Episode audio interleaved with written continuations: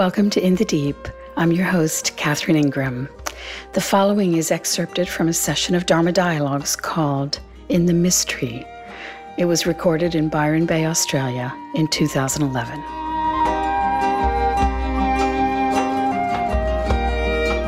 Often we begin a so called spiritual search out of suffering, out of trying to make meaning of a difficult life or a difficult childhood or a huge loss. We want to have this world make sense, have some purpose behind all this misery, have it lead somewhere. We want to sort of tie it up in a bow.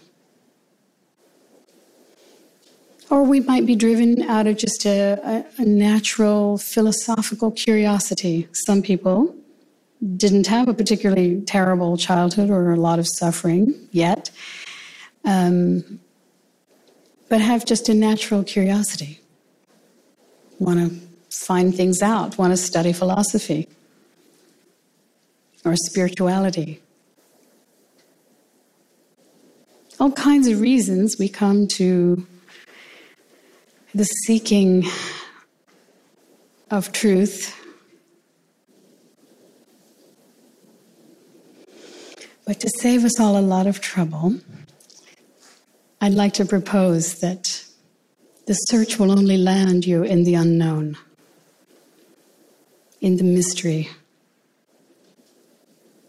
And in this mystery, there's a great quiet because you see the futility of trying to tell stories about this, trying to make sense of it all,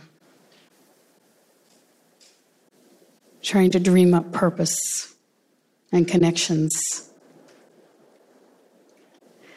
You start to become very comfortable with living in a mystery, not having to know,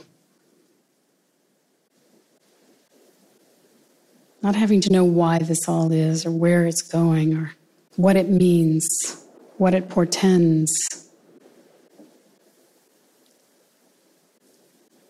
And you get to relax. You get to relax. And in that relaxation is actually a great natural humility. Not having to know, not having to be someone who knows, who's figured it out.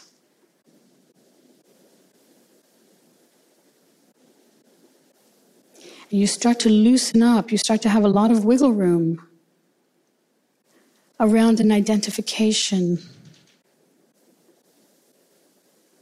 of being a spiritual seeker or being really anybody in particular. You start to have this very loose relationship to the so called sense of I. You use it sort of as a, an appropriate tool. You have to say, when you call the dentist, I'd like an appointment on Tuesday. Or if somebody asks you where you're from, it's very tedious to say, oh, I'm just floating in space, there's no one here. tedious to say, tedious to hear. But your, uh, your sense of identification about yourself starts to become lighter. Because you don't really have to know much to get around in this world. You just have to know your own direct experience. And even that, with time, your memory starts to fade. You can't even remember even that.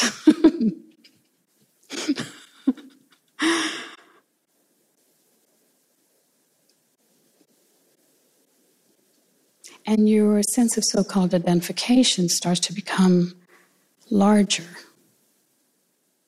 with the mystery itself so that you're watching something unfold, you're watching something happen, and you're not telling any story about it, but you feel somehow at one with the occurrence. You're not trying to make meaning of it at all. And yet you feel it's just a part of the unfolding of all of existence, just as you are a part of the unfolding of all of existence. And you sense that, you stop feeling this separate sense of the one who has to figure it out and name it. And how does this fit in? And what is the philosophy for this? And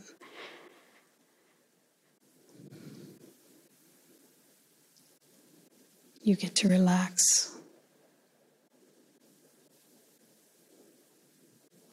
and in that relaxation as i was saying last week is a great love it's a kindness to yourself and therefore you once your own well is full, being kind to yourself, your own well starts to fill. It's a kindness to everyone you are with. And you meet people in this humility of not being the one who knows, just one who's open to seeing whatever presents itself and not having to figure it out. Then everybody relaxes around you. Because we also know how tedious it is to be with someone who thinks they know. As the great uh, Taoist quote has it those who know don't say, those who say don't know.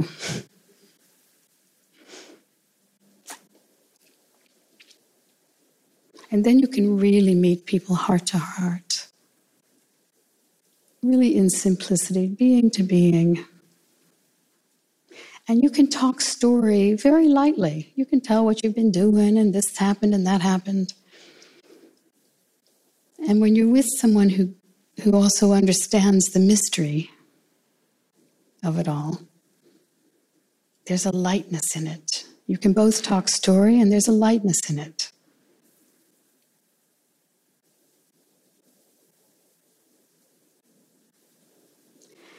This for me is the so called awake life. It's actually very simple and straightforward and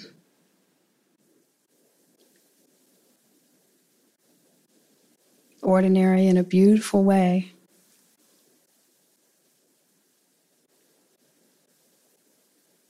Living in that sense of the unknown, the mystery. You love easily. You walk on this earth lightly.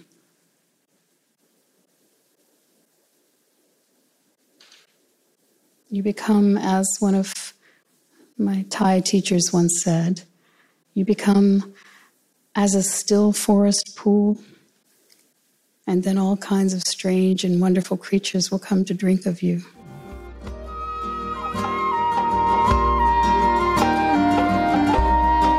This has been In the Deep to support these podcasts, you can subscribe to this channel on iTunes or post a review there.